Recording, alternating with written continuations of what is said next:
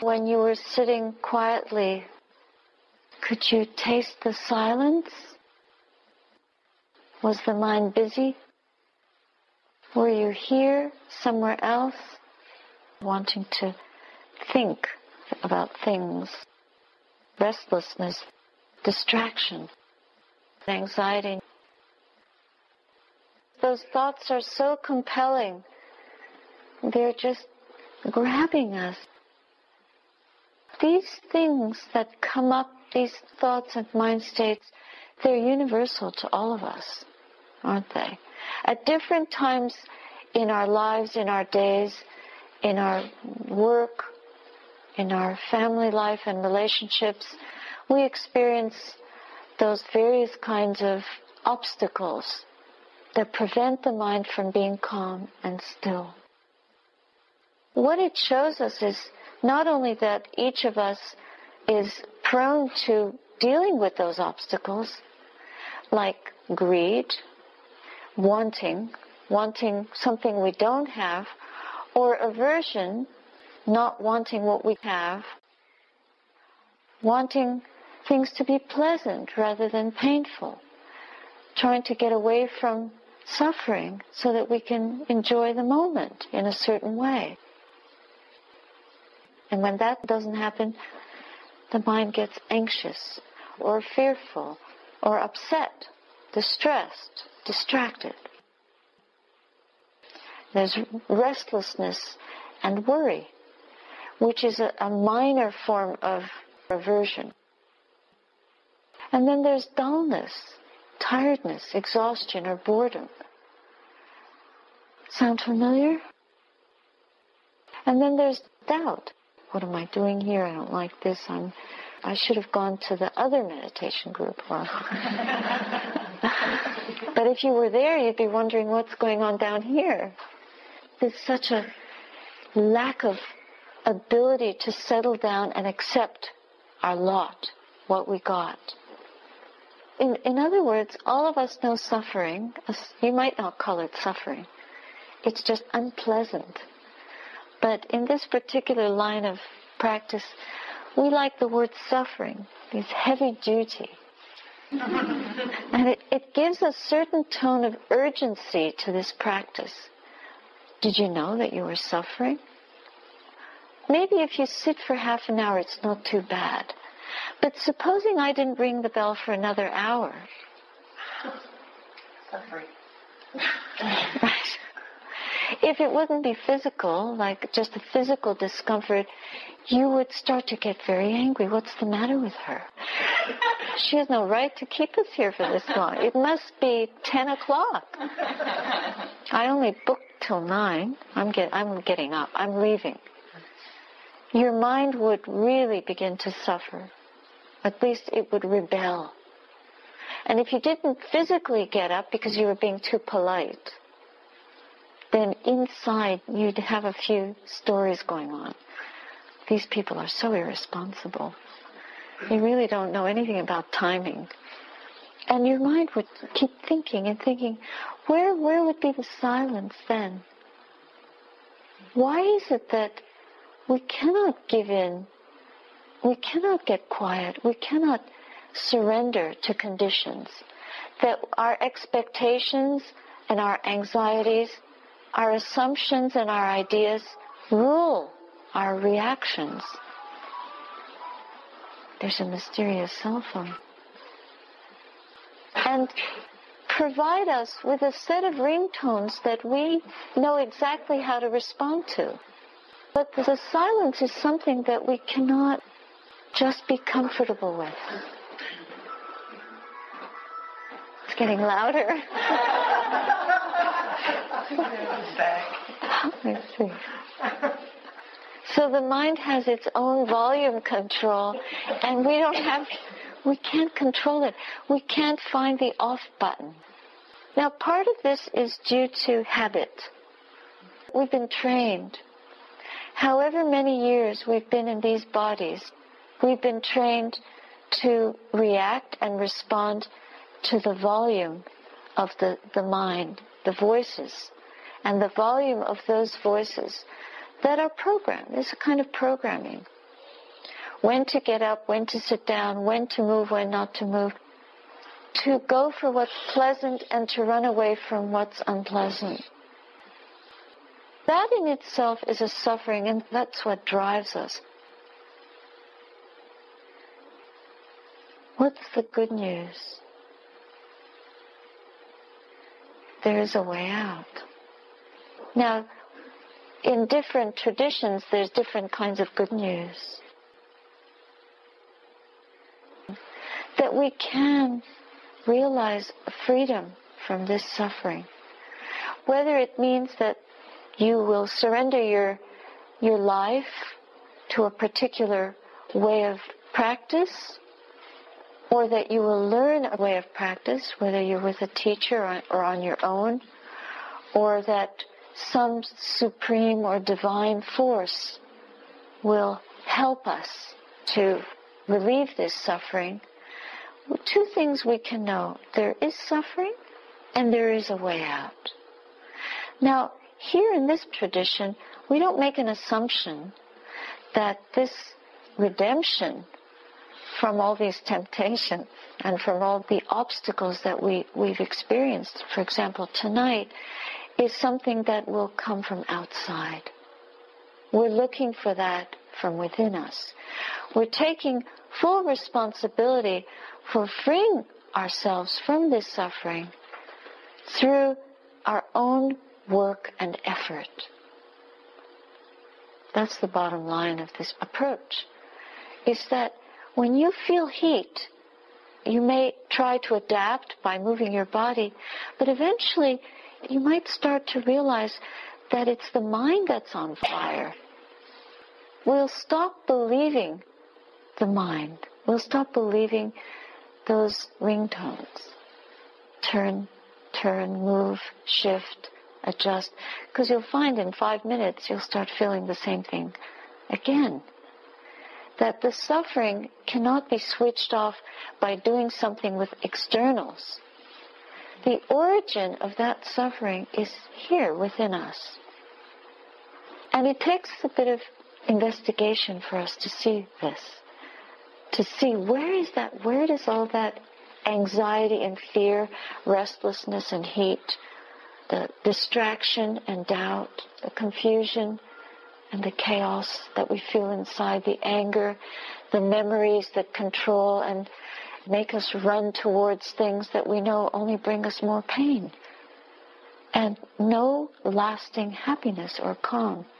We begin to learn by investigating all these obstacles and the ways in which they arise in the mind. We begin to see that the origin, they begin and end in our own experience here in us.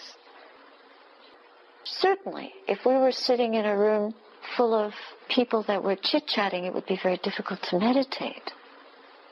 So it would be hard to investigate. Different conditions will lead us to different states of mind, and that teaches us something right there. That whatever kind of life you lead, that will have effects. If you're living a very busy life, then your mind will be more stressed than if you're living out in the country, perhaps. But even if you were living in the country and you were with someone that was miserable, then you would be stressed. The conditions that we are in have a tremendous effect on how we feel, how we respond. But we can train ourselves to respond with more openness, more wisdom, more acceptance, and more calm by practicing this meditation in good conditions, so that when we find ourselves out in the busyness of the world, in the difficult situations, or really facing some pretty horrendous things in life, unpleasant things in life, we won't react in the old ways. The mind that is trained to respond without a good result learns how to respond so that we get a good result. Right then and there, there are four things we've learned. There's suffering, and there's a way out. And where's the origin of that suffering? It's within us. That means that when we go back into the world, or if you think back on your life and you try to review what makes you unhappy, what's the usual response to the things we don't like? And whose fault is it? Somebody else's. Somebody else's fault. We want to blame. Who do we blame? Life, the world, politics, our body, our education or lack of it, our parents, husband, ex-husband, child, the people that are mean, the people that are stingy, the people that won't give you the money you need or that don't pay you back what you lent them, the people that blame you. Is there anyone blaming you or criticizing you or condemning you or not being kind? How much we take this attitude of blame. So what do we have to do? When we know that the origin of that suffering is in us, and we watch the mind fall into old ways of blaming and believing that the suffering is due to someone, some event, some life situation, a government, an economic collapse, then what do we do? Take responsibility. How do we take responsibility? We can understand what is this mind, and we can simply accept that my happiness or unhappiness is not due to these outside conditions. And I'm able to train my mind to be happy when things are not going the way I want them, and not to fall into states of despair and grief, no matter what's happening. In other words, I can cultivate forgiveness, compassion for myself, acceptance of whatever is going on, and equanimity with life, no matter how bad it looks. Even if we get a diagnosis that we have a terrible illness and we only have a short time to live. It's very frightening, isn't it? Most people feel very, very frightened and maybe angry, resistant. Of course, we're, I'm going to fight this. And that might be a good thing, like look for every kind of remedy. But in the end, we can't keep these bodies going forever. And we all have a different karmic predicament. We can't control that. We cannot control what is going to happen to us. But whatever happens to us, we can bring a sense of well-being to the mind. We cannot cure the body. There's no cure for death. All bodies, everyone that is born, will die. So eventually we have to face that, yes, we're death-bound.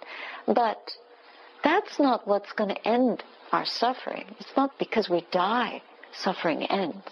But it's what the mind does around that. What are some of the strengths of the mind? Being present, not rushing into the past and the future. The busyness doesn't help us bring the mind to a place of strength, serenity, and fullness. So can we understand what is this mind? When you were meditating, what did you do? Trying to do nothing. You just try to be, just to breathe, even not even breathe. Just to listen, not even to listen. Just to allow all conditions be exactly as they are and know them as they are. In that moment, you're giving up the world. You renounce the world. By renouncing the world, you free yourself to be with your heart. That's for one moment. How long can we give up the world? So how can we learn the truth of what we really are? How can we open to that silence and hear the voice of truth, the voice of goodness, of godliness, to know the sacred that is within us that cannot die.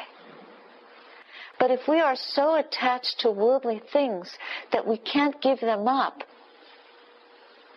to believe that the cure is only in externals is a distraction from looking for our liberation in the right ways.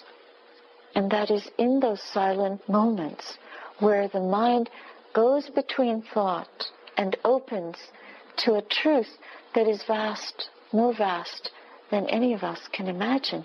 And yet, we can find it in the space of our own heart.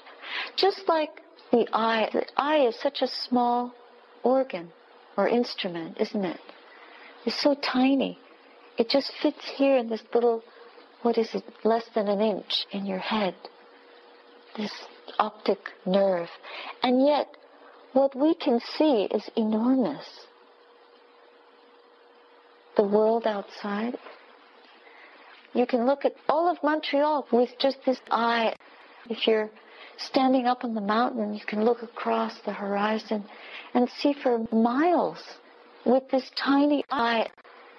And that's just a metaphor for what the heart, this invisible heart. I'm not talking about a muscle. I'm talking about the heart, which is the heart of awareness. Our ability to know, the knowing quality of the mind is vast. It's luminous. It's empty of suffering in itself. As long as we're able to experience it, not through the filter of the sounds and sights and tastes and smells and tactile experiences of this world that we're in.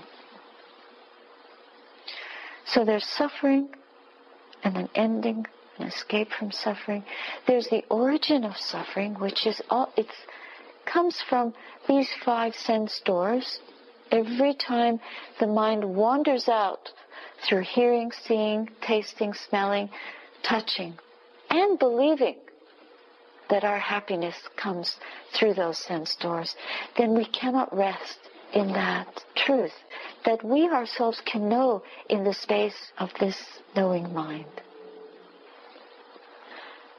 Renunciation is not popular. We love having a rest. We love being with our families, our kids, our meditation partners. We love going on holiday. We love chanting. We love meditating. Whatever you love. We love being able to stay alive. Whatever we love, we don't want to give that up.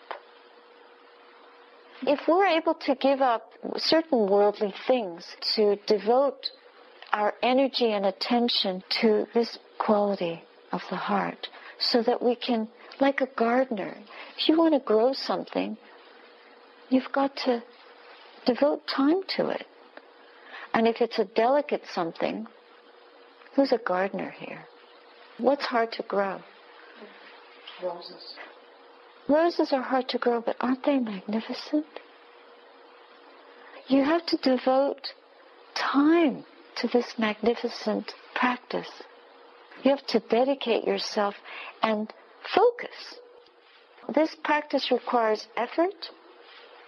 It requires trust.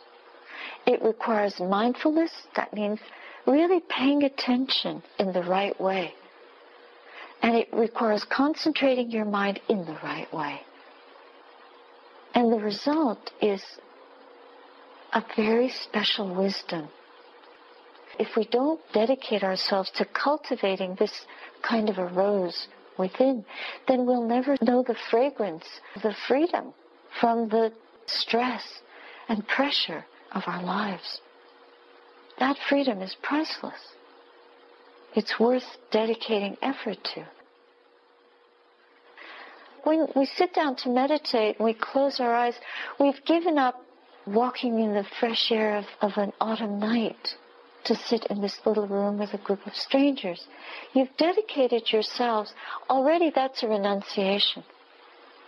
You give up your thoughts. don't you? That's another form of renunciation. You give up listening to the lies, the criticisms, the stress, the despair in your heart, the foolish thoughts, the ignorant thoughts, the angry thoughts, the rage, the regrets, the mistakes, the resentments.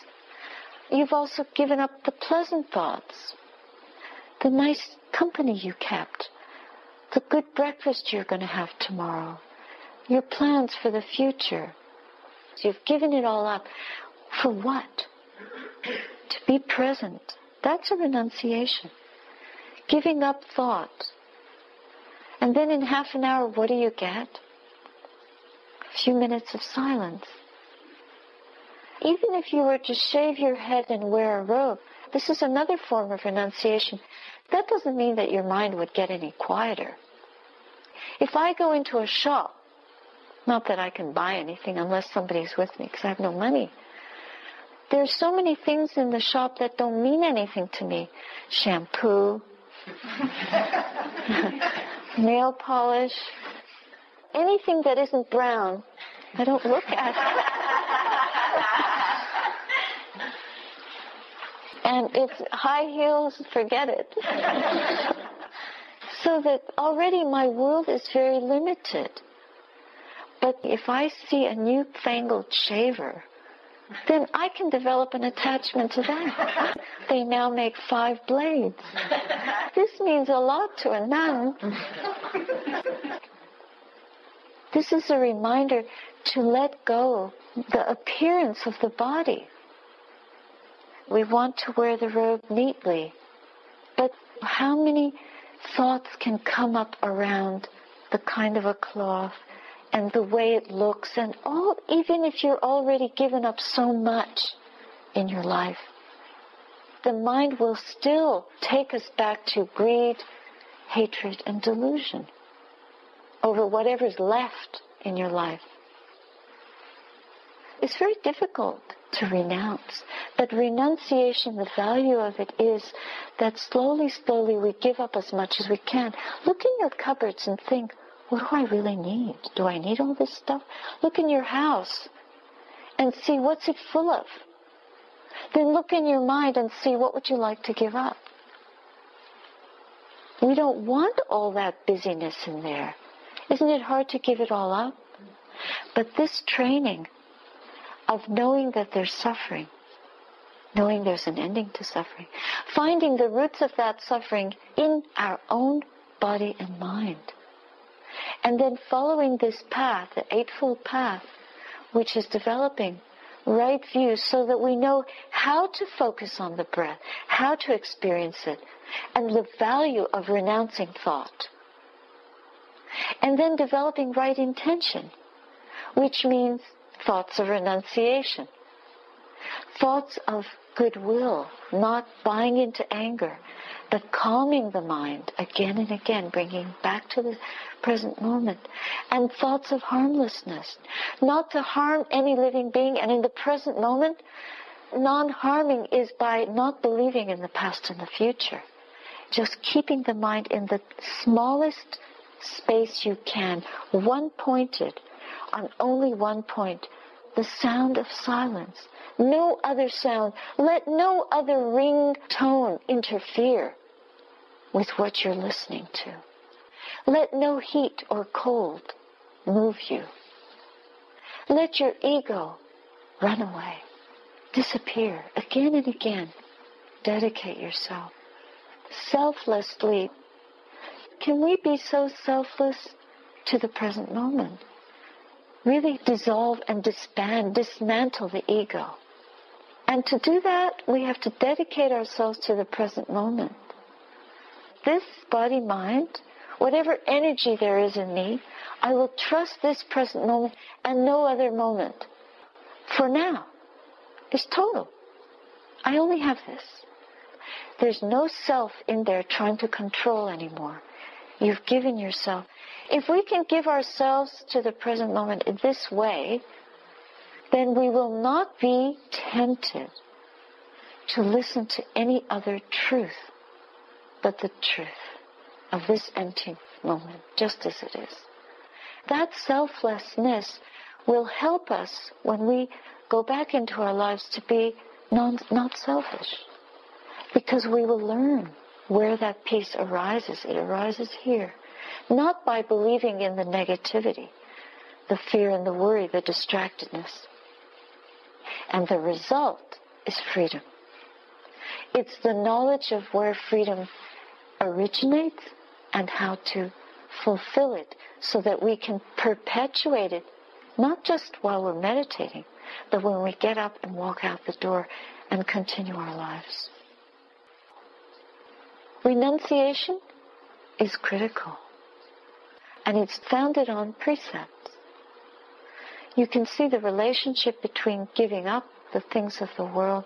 It means giving up what's unwholesome, what's distracting us from what is true and good and pure. And you have to study your lives, examine your lives, and see, how can I do that? What should I dedicate myself to? What will uplift me morally and spiritually? And then follow that. Follow it. Trust it. Give yourselves to it. And it will reap benefits, not just for us, but for everyone. That's what I offer as a reflection for tonight.